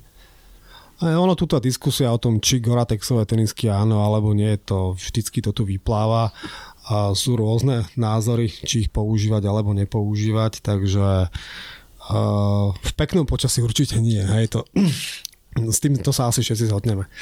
Uh, super, takže 2013 si teda dokončil UTMB 170 km, predpokladám, že uh, a ako tvoje okolie vnímalo, alebo teda však aj doteraz, ako vnímalo tieto tvoje jak to nazvať, šialené, šialené nápady z pohľadu normálnych ľudí, lebo vtedy si, predpokladám, ešte si nebol na dôchodku v tom čase, či už vtedy si bol, v 2013 na ano. UTMB. Takže pravdepodobne v širokom ďalekom okolí zemianských kostrán sa nenachádza iný dôchodca, ktorý má podobné záľuby. Tak povedz nám, že, lebo vieme z tvojej knižky, že tvoja rodina ťa podporuje, manželka s tebou cestuje na všetky tieto preteky, ale napriek tomu nemyslel, a pravdepodobne je teda akože zvyknutá aj tvoje deti, že sa tomuto venuješ, ale takí tí e, ľudia zo širšieho okolia, ktorí na toto nie sú zvyknutí, tak uh, ako vôbec vnímajú, keď im povieš, čím sa ty zaoberáš? Alebo ideš nekam na besedu medzi ľudí, ktorí nie sú ultrabežci, tak čo ti oni tak hovoria na to, že vo svojom veku už by si mohol kľudne sedieť doma a nevenovať sa týmto veciam. Niečo v tomto zmysle? No, veľa ľudí, ja to vidím aj na, keď treba idem na bicykli k tomu vtáčniku, to je zhruba 7 km, sa presuniem na bicykli a potom tam trénujem beh a vidím aj tí, čo idú na autách proti mne, také ani nie posmešné, ale skôr také lutostivé pohľady na mňa, hej, že ten ich život je správny, že oni sa vezú v tom aute, že aké to je príjemné a že ja chudák e, idem bojovať so sebou, že, ale myslím si, že pre mňa je to tá správna cesta, aby som si zachoval zdravie a dožil sa vyššieho veku. Ale takto nie som nejaký známy, ľudia to nejako nevnímajú, ani nikde sa o tom veľmi nepíše, takže tá kniha to trochu spopularizovala, ale som taký normálny, aj keď idem na pivo do, do tohto, tak ľudia veľmi o mne nevedia, že čo, čo som dokázal a ja sa tým nechválim.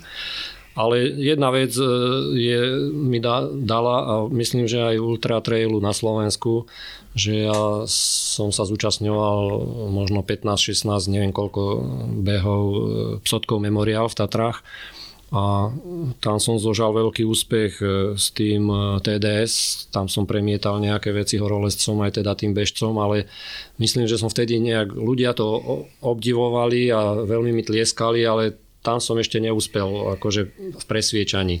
Až tento UTMB potom to bol taký nejaký zlom, že ten ďalší ročník 2014-15 e, e, podstatne viac ľudí e, zo Slovenska sa prihlásilo na všetky tie behy CCC, TDS, UTMB a už teraz sú to, môžem povedať, že minimálne desiatky ľudí, ktorí, ktorí sa tam hlásia a väčšina z nich to aj dokončí. Takže asi to bol taký zlom nielen u mňa, ale asi aj v tej slovenskej ultra bežeckej komunite. Tak je to pravda, na druhú stranu ľudí sa hlási naozaj, že veľa. A tá šanca potom tam klesá, tie kritéria sa rôznym Áno, to losovanie musia a to- doplňať a tak ďalej. Hm. Ale samozrejme, že pre každého je to veľký zážitok jednak dostať sa a keď už je na tom mieste, tak spraviť maximum preto, aby, aby to dokončil. Raz som počúval jednu reláciu, ktorú ste natočili, myslím, že s tým v Kanade, Srník, alebo ak sa volá tak. Áno, áno. Skutočne on to nazval pravým menom, že pre ultrabežcov je UTMB, nie, nemusí byť najťažší na svete, sú aj ťažšie behy, ale je to taká olimpiáda že kto sa tam zúčastní, že môžu byť neviem koľké majstrovstvá sveta, ale v atletike, v basketbale, v čomkoľvek, ale tá olimpiáda je vždy špeciálna. A myslím si, že to UTMB je, tak, je takou olimpiádou pre ultrabežcov. No ale potom vlastne tá tvoja trajektória e, pokračovala ďalej a tu sa trošku ako keby me vrá- vrátime tak ako keby v úvodzovkách z tej ultratrailovej olympiády z toho UTMB naspäť na ten náš slovenský vidiek, keď to tak e, nazvem a, neber to vzlom na ten vtáčnik, lebo ty si vlastne potom v tom 2014 roku už po predchádzajúcich e, rekordoch, ktoré si absolvoval, sa pustil do e, 48 hodinovky. Informácia za tých 48 hodín si ten vtáčnik e, vlastne zvládol otočiť e, 16 krát, čo je v, v sumári nejakých 192 km na vzdialenosť a nejakých 14 400 metrov, čo sa týka prevýšenia. Ale teraz e, ja skúsim e, e, trošku možno inak. Vieš presne, koľkokrát si bol na vtačníku? Neviem. Z, z počiatku aj v tých e, časoch, keď e, som posilňoval tými paličkami, tam to nejak začalo sa hromadiť. E, v knihe aj o tom píšem, nejaké záznamy mám, že ten rok som 130 krát, ten rok v niektorom, keď som mal tých 10 výstupov, 24 hodinovku, tak som aj v knihe slovenských rekordov je 160 krát som bol, ale potom už neskôr som prestal to vôbec nejako vnímať, nezapisujem sa nikde do, možno v tréningovom tomto mám, že som, ale nikdy som to už potom nespočítával, no ale minimálne nejakých 1000-1500 krát, alebo neviem, proste bajočko, vôbec to nemám, nemám ako zrátané. Jednoducho je to môj tréningové kopec, je to telocvičňa v prírode, alebo ako by som to nazval, takže hovorím, mám to blízko, je to krásne, ako hovoril, kto to hovoril, že nikdy nestúpiš do Herakleitos, či niekto volá, ktorý to tak povedal, že nikdy nestúpiš do tej rieky. Takže ten vtáčnik je vždy iný, aj či je na jar, na jeseň, proste ja sa ho ne, neviem nabažiť a vždy, keď behám, ja nejak nesledujem, kam stúpam alebo tak, ale vždy sledujem okolie. Raz mi jeden turista povedal, že hanobím mm, proste vtáčnik aj, aj turistiku, že, že on vždy si, sa zast, si zastane a on sa vždy popozerá a sleduje tú prírodu a ja som mu povedal, že ja pri tom behu možno vidím toho viac ako on pri tom, keď si zastane, takže ako nedám na ten vtáčnik dopustiť. A, A, a máš nejakú, že najobľúbenejšiu jednu trasu, alebo to variuješ? Jedna trasa je taká, taká je, je to naučný chodník a je to presne 6 km do hora, 900 metrov prevýšenie. No, Čiže, ale keď, čiže z kamenca, hej?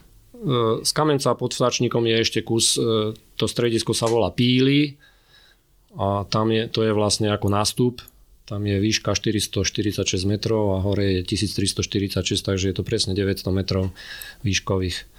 A 6 hore, 6 dolu, takže to je 12 km a z toho sa potom nasčítavajú tie, keď to dáš niekoľkokrát. Ale vrátim sa k tomu behu, pretože že prečo vlastne, ja som pred ako 8 rokov predtým som dal tú, 20, tú 24 hodinovku, tých 10 a v podstate tým e, UTMB vlastne som bol akože čo už teraz, hej, že však už som bol na Olympiáde, už vlastne nič väčšieho neexistuje. No a to bolo zrovna v tom 2013 a niekedy na Silvestra bol syn, s vnúčatami boli u nás a syn zahlásil takú vetu, čo sa mňa veľmi dotklo a začal som rozmýšľať, že no, že oco, že ty si už beháš po Európe, že už si všetko, čo sa dalo, že si pobehal a že na Slovensku nič, že si tu nič nevymyslel. No a to bol červík do hlavy, takže začal som špekulovať, no a vymyslel som, že čo keby sa to dalo aj 48 hodín, že koľko, čo by som mohol dokázať. Vlastne za 47 hodín a nejakých 16 minút som tých 16 výstupov a zbehov dal. Myslel som si, že, že skutočne sa to nedá a dalo sa. No. Jednoducho, mal som nejaké drobné krízy, ale bez, bez nejakých problémov, bez nejakých väčších odpočinkov. No hovorím, tých 14 400 metrov prevýšenia to je predstava, normálne, normálny človek nemá o tom predstavu, ale keď si postavíš 48 Eiffeloviek na seba, tak je to 14 400 metrov, takže tam už tá predstava je, že, že, že čo som musel vlastne spraviť, ale, ale je to slovenský rekord a či ho niekto, ja budem držať palce, ak sa niekto pustí odvážne a prekonám, a, lebo to bolo vlastne, som mal 63 rokov vtedy, takže myslím, že mladí ľudia by dokázali viac, len e, treba mať nejaký cieľ, postaviť si ho a, a potom ho naplniť. Tak je dnes doba e, taká, že ľudia si budujú také tie svoje vlastné projekty, kde ako keby zdolávajú buď niečo podobné ako ty, alebo si postavia nejakú hrebeňovku, čokoľvek, takže uvidíme, možno sa čase niekto nájde. No určite, však tento rok bolo tých individuálnych projektov veľa, keďže do, doba bola jaká bola. A teraz je veľmi moderný ten tzv. Everesting, no, že vybehneš, alebo teda začalo to, začalo to bicyklistami. A toľkokrát krútiš nejaký kopec, až kým nenakrútiš 8848 metrov alebo viacej z okolností som dneska čítal článok, že čínske a nepálske úrady mali, by mali zrovna dneska oznámiť nové, novú výšku Mount Everestu, lebo že sa nevedia zhodnúť, že ktorá je to správna. Uh-huh.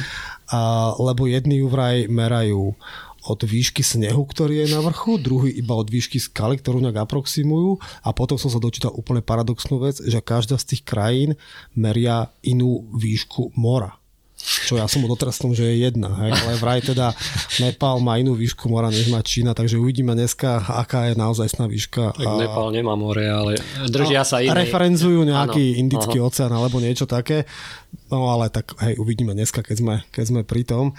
A sú rôzne veci, napríklad nedávno som sa tiež dozvedel, že existuje e, za 24 hodín, kto dokáže najväčšie prevýšenie zdolať, tak myslím, že pred týždňom alebo pred dvomi nejakých 17 130 metrov nejaký. To je proste tiež si nájdeš nejaký kopček a beháš hore dole, až kým neprekonáš. Bol rekord 17 tisíc metrov a tento prekonalo nejakých 130 metrov. Takže sú rôzne disciplíny a každý, pokiaľ ho to teší a, a spopularizuje tento šport, tak aj, ľuďom šíbe z rôznych spôsobov. hej, hej, hej. A, Keďže ty, ty si teda potom si sa vrátil na Slovensko, spravil si si tento rekord, no a potom to teda otočil úplne opačným smerom a išiel si mimo Európy. Išiel si, na, išiel si do Severnej Ameriky na 100-mílový beh do Leadville a na túto časť sa úprimne poviem, som sa tešil naraz najviac, keď sa o tom budeme rozprávať, pretože je to niečo, o čom uh, sa zo slovenských hovoriacich úst človek až tak moc nedozvie, keďže ty si bol jediný účastník zo Slovenska doteraz, alebo už tam niekto bol medzi časom? Neviem presne o tom. Ja som bol vlastne prvý. To Ty bol si bol prvý, ktorý tam ročník, prišiel. Prvý hej. a najstarší. Jasné. A zase si tam bol dvakrát. Scenár UTMB. Prvýkrát si prišiel, neúplne to vyšlo. Tak si sa zatiaľ prišiel si o rok? Alebo o dva? Tak, nie o rok, no. O rok a, a už si to dal. Tak rozrozprávaj sa. O čom je Leadville? V čom je to iné? Ako to prebiehalo? No je to... Uh, je to 160 mil, tak teda 160, 160 km, 100 mil, 100 mil v meste Leadville v Koloráde. Áno, je to a... vlastne najvyššie položené mesto v Severnej Amerike. Samotný Leadville má 3100 metrov nad morom, čo je zhruba o 40 menej kyslíka, ako, ako sme normálne zvyknutí. A v podstate celý, celý ten beh e, sa v tejto nadmorskej výške odohráva na 3000 metrov a dvakrát sa ide sedlo Houpas, ktoré má 3840, takže to je ešte náročnejšie, pritom sa tam stúpa skoro 1000 metrov do, do toho sedla. A e, jedno špecifikum tam je, najprv poviem rozdiel oproti UTMB, že je tam menej prevýšenia, tam je len 5500 metrov, ale v UTMB má časový limit 46 hodín a tu na v týchto podmienkach na 3000 metrov skutočne, kde, kde ideš vyplúť dušu, tak tam je časový limit 30 e, hodín.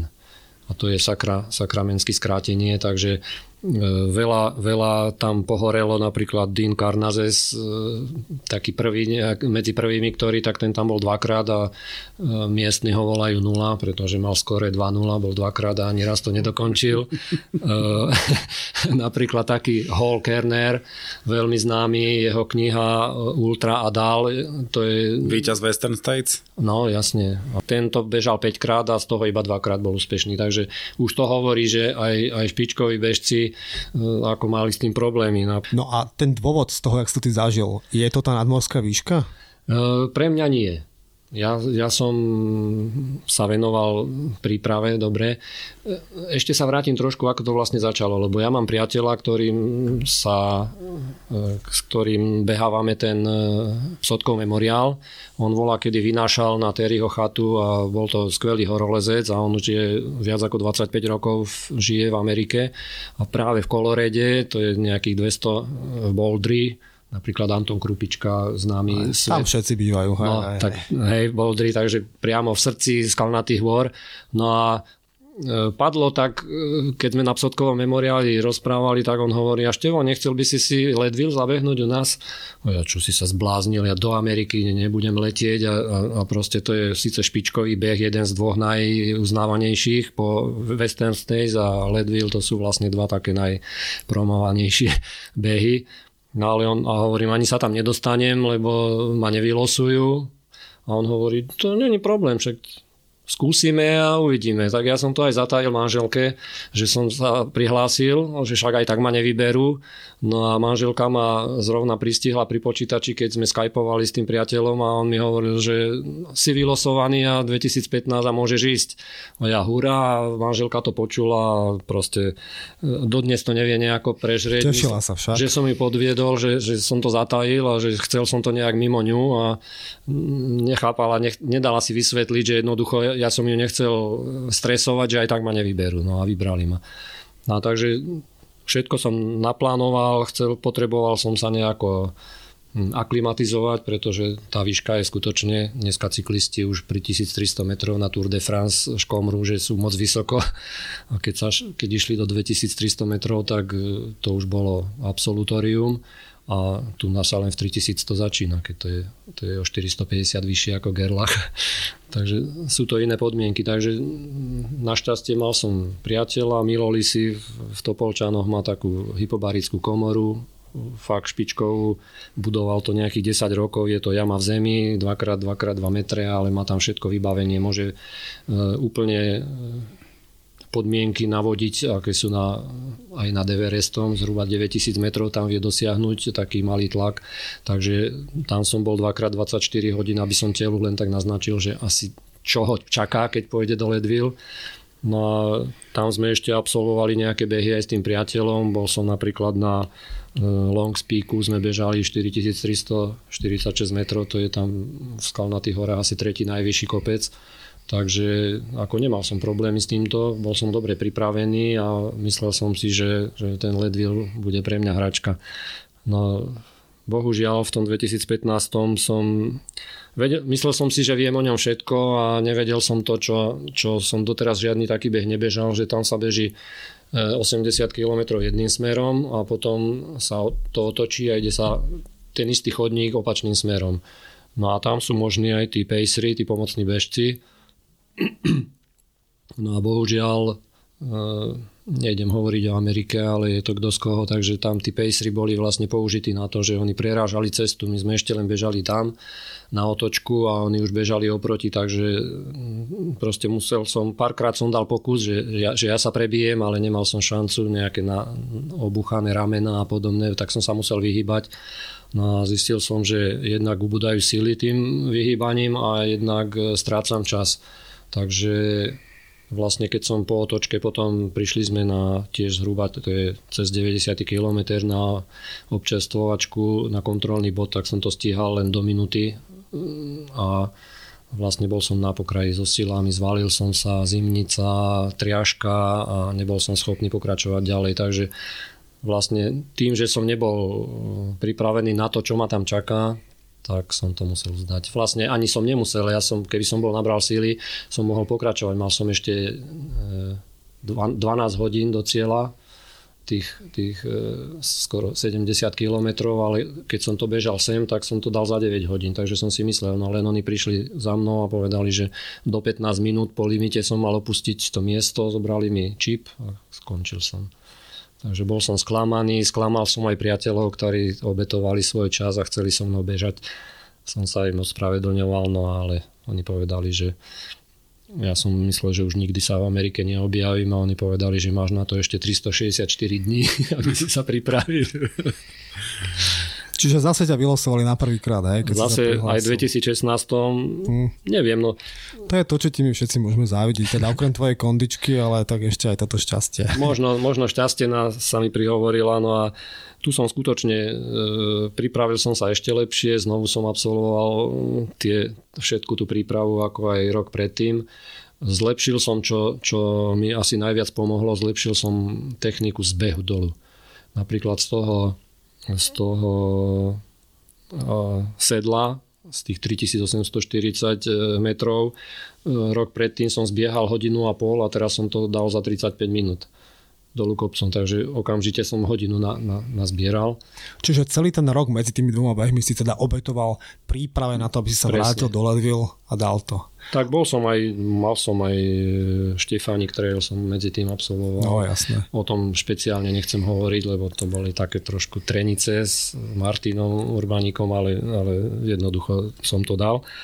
Keď sme pri tých zbehoch, to je téma, ktorá sa nám tiež vracia a osobne ju tiež poznáme akou technikou si si vylepšil zbehy? No. Sú na to rôzne názory, posilovňa, samozrejme trénovanie zbehov a tak ďalej. Čo tebe pomohlo? Ja som len trénoval zbehy. Jednoducho z toho vtáčnika som zbiehal Čiže úplne... si valil z vtáčnika oveľa rýchlejšie. Úplne, úplne inak e, to vnímam a do toho má čo hovorí ten čiraning. Jednoducho používaš tú istú techniku, jednoducho iba náklonom si reguluješ rýchlosť. Ono je to veľmi zábavné a mne sa to veľakrát e, si to skúšam, že v takom miernom kopci skutočne tú rýchlosť e, len nakláňaš a ideš rýchlejšie, pomalšie, takže je to perfektné. Skutočne toto mi veľmi pomohlo. Jednoducho e, šetriš, šetriš svalstvo. Väčšinou tieto stehenné svaly dostávajú zabrať a pokiaľ to prenášaš bedrami a tými svalmi, ktoré mi zosilneli, tu na ktoré sú naviazané na chrbát, a ďalšia vec, že e, silne som posiloval chrbát a brucho. A keď máš silné brucho a chrbát, tak tie ti vlastne pomáhajú a pri tom zbehu najviac. Takže e, trikrát rýchlejšie som zbehol ten, ten jeden a to, to a možno s menšou energiou ako rok predtým. A ďalšia vec pomohla, že sťažovalo si strašne veľa ľudí vtedy, že, že tou aroganciou, že, že to tam vyzeralo zle, tak e, ten zakladateľ, vlastne ten Ken Chlauber, ktorý je organizátorom, vlastne ja to začal celý ten beh, tak e, upozornili na takom sedení pred deň pred e, tým štartom, že aby boli ľudia k sebe ohľadu plní aby sa jednoducho, že ten chodník nie je až taký úzky, aby sa tam nezmestili. A to som bol skutočne prekvapený, že aj tí, čo už išli naspäť, tak sme sa, jednoducho sme sa vyhli obidvaja a nebol v tom žiadny problém, žiadna arogancia, takže aj tam sa nestrať, aj tam som možno získal nejaký čas Takže mal som vlastne potom do cieľa, to bolo ťažké, však píšem o tom v knihe, doporučujem si to prečítať, akože bojoval som, ale vlastne som to stihol v čase 29 27 alebo tak nejak. Čiže 33 minút pred limitom. 33 minút pred limitom. Ale teraz to je presne to, že na mnohých podujatiach napríklad e, dajú sa nájsť videá, je veľmi populárne natáčať dobehy práve v poslednej hodine. Že to je ako keby také, lebo tam je to, dobre, je veľmi silný samozrejme dobeh, dobeh toho prvého, druhého, tretieho a tak ďalej. Potom sa to ako keby možno emočne až tak trošku vytratí a presne tie príbehy tých ľudí z poslednej hodiny, to je momentálne ako tiež taký malý fenomén, ktorý sa to dokumentuje. Je, to je normálne fantázia, ja som to predtým nikdy nezažil a v podstate ja som dobehol, hej, mal som ešte vyše pol hodiny čas na to, aby sme sledovali tých, e, ja som s tým Kenom Chlouberom sme chvíľu boli, potlapkali sme sa po pleciach, povedal som mu, že som prvý Slovák, ktorý absolvoval jeho náročný beh, on bol tiež akože uveličený z toho ale potom som si šiel sadnúť na tú tribúnku, kde sedeli tí ľudia a sledovali ten dobeh a to bolo skutočne fantastické, lebo e, tam končí aj štart je, že z brokovnice sa vystrelí a e, končí sa po tých 30 hodinách o 10 hodine e, v nedelu sa končí vystrelom z brokovnice. No a sme, tam je taký dobeh mierne do kopca po asfaltke, asi 600 metrov sa ešte beží a videli sme dve ženy, že dobiehajú tak asi 200 metrov po sebe a bolo jasné, že to už nestíhajú. Ten už nabíjal tú brokovnicu a tí ľudia, to mi je normálne e, ako slzy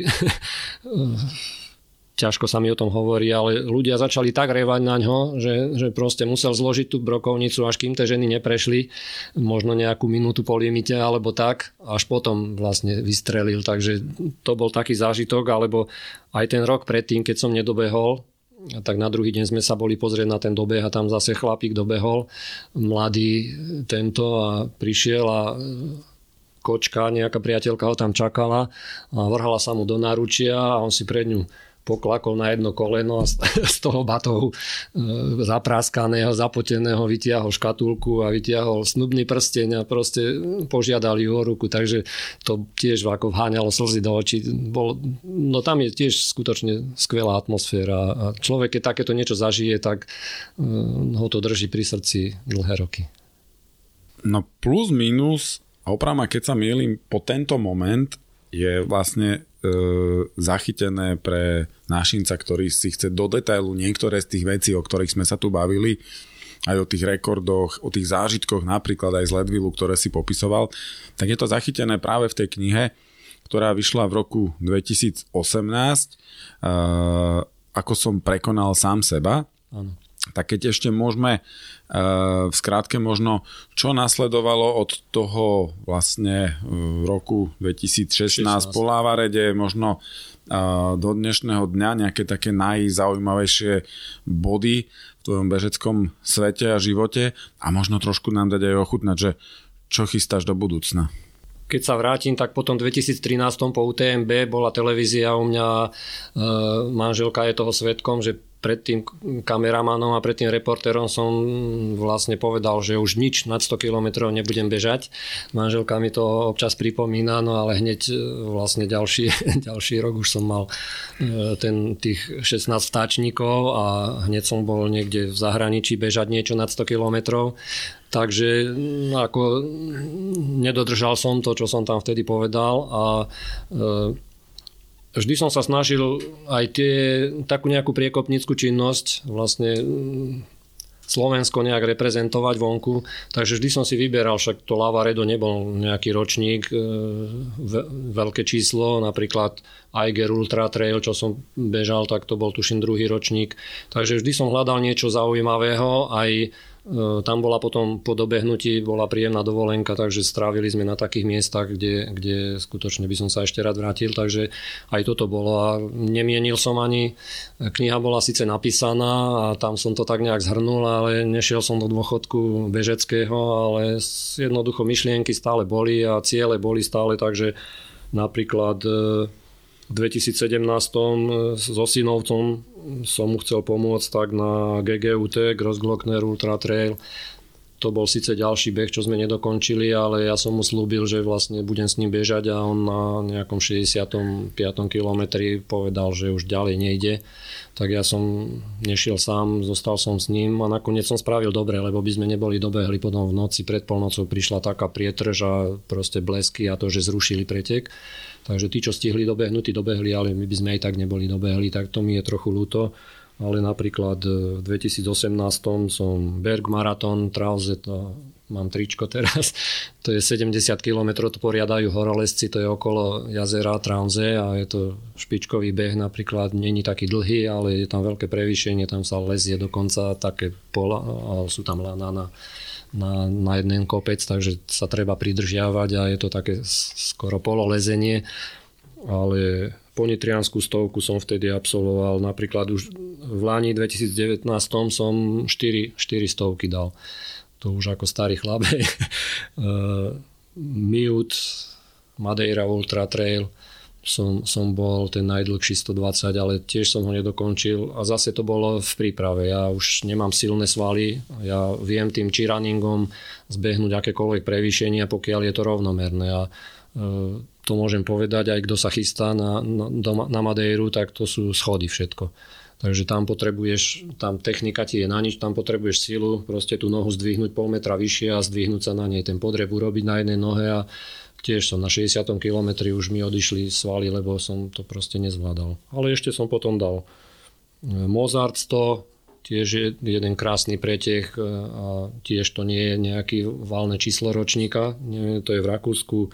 Dal som ponitrianskú stovku, javornickú stovku, takže tento rok to iba malofatránska stovka, lebo tu bol prvý pretek, ktorý bol oficiálny ale skúšam aj také krátke, napríklad, neviem, či poznáte Šelma e, Vertical, som bežal dvakrát, e, totálne najstarší účastník, že o 15 rokov ďalší najstarší bol po mne.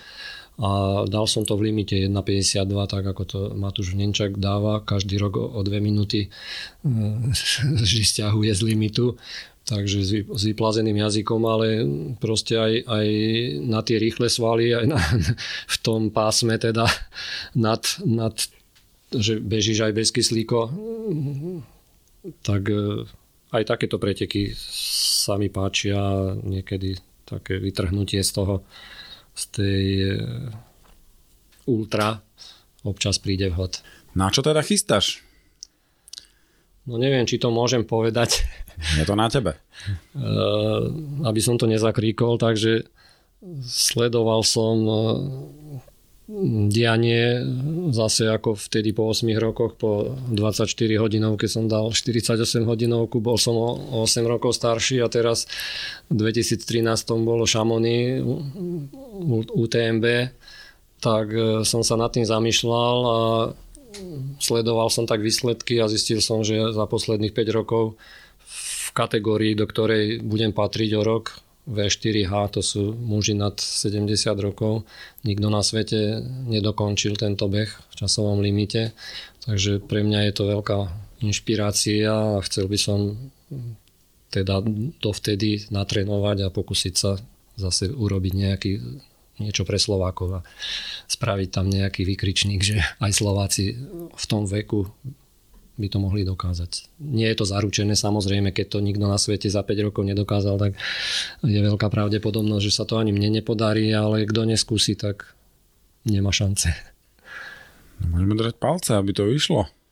Uh, samozrejme, uh, ja verím, že pri tvojom šťastí, pri losovaní ti to vyjde, hneď ak sa tam prihlásiš, pokiaľ ti to vyjde, tak sa tam uvidíme, keďže ja som mal to šťastie po troch rokoch, že ma vylosovali, ale tento rok sa to presnulo na budúci rok, takže dúfam, že sa teda uvidíme, uvidíme na štarte v Šamoni na budúci rok. Teším sa. Uh, myslím, že Uh, veľmi zaujímavý príbeh, ktorý, ktorý si nám tu povedal, že uh, začať sa dá s týmito, s týmito vecami aj vo veľmi veľmi neskorom, aby to nevyznelo teraz nejak akože urážlivo, bo v pokročilom, pokročilom veku sa dá začať s behom, to znamená, že motiv, je to všetko iba o tej motivácii, ktorú chce človek dosiahnuť o veciach, ktoré ho bavia. Ja myslím, že veľmi pekné pre všetkých, ktorí eh, by chceli sa dozvedieť viac o, o týchto príbehoch, ktoré sme iba načali, lebo že dalo by sa o nich rozprávať oveľa dlhšie.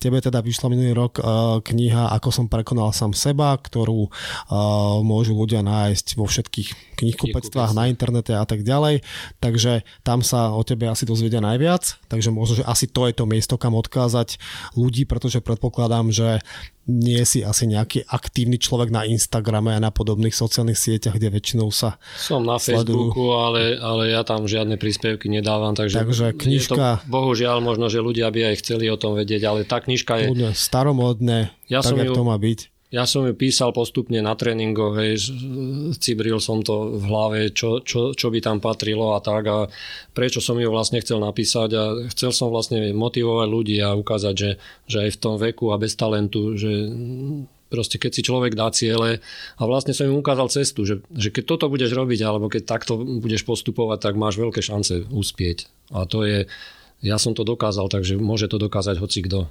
A, a budem držať palce tým ľuďom, po prečítaní tej knihy skutočne veľa ľudí začalo behať a začalo sa proste pokúšať, alebo si stanovili iné ciele, ako predtým v živote mali. No, my ďakujeme, že si za nami meral cestu e, vlakom a, a prišiel si nám porozprávať tento naozaj silný, a motivujúci, inšpiratívny príbeh. Držíme palce, nech budú plány, aby Ďakujem. sme to nezakríkli keď povieš, ešte stále to môžeme vystrihnúť, tak e, nech sa darí. Nech e, zdravie slúži, nech to dobre beha. Ďakujem a ja aj pozdravujem všetkých, ktorí tento podcast počúvali a dúfam, že som ich nesklamal a že som ich nabil energiou. To je vždy moja, môj cieľ nejako proste hovoriť s ľuďmi o tom, že čo všetko sa dá a nie čo sa nedá. Takže držím aj ja všetkým palce a aby ak si dajú tie ciele, tak aby im vyšli a aby si splnili. Ďakujeme. Ďakujem.